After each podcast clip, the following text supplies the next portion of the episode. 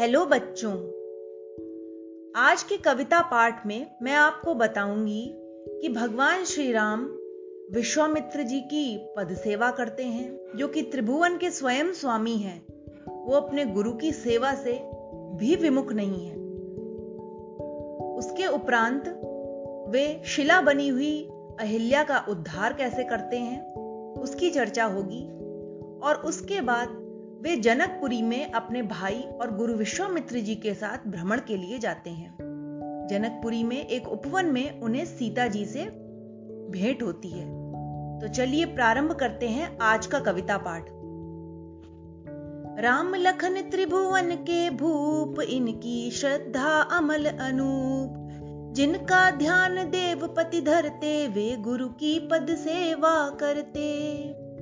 शाप विवश वह गौतम नारी, शिला अहिल्या थी बेचारी। राम चरण पंकज रज पाई, मिटा शाप भई नारी सुहाई।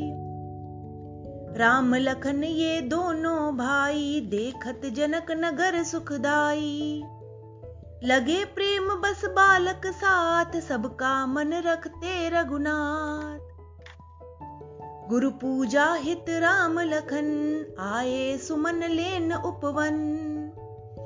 गौरी पूजन सीता आई, लखे परस्पर ही हर्षाई तो बच्चों, ये था आज का कविता पाठ। इन चार पदों में सबसे पहले हमने श्री राम और लक्ष्मण की गुरु सेवा देखी। उसके पश्चात अहिल्या का उद्धार।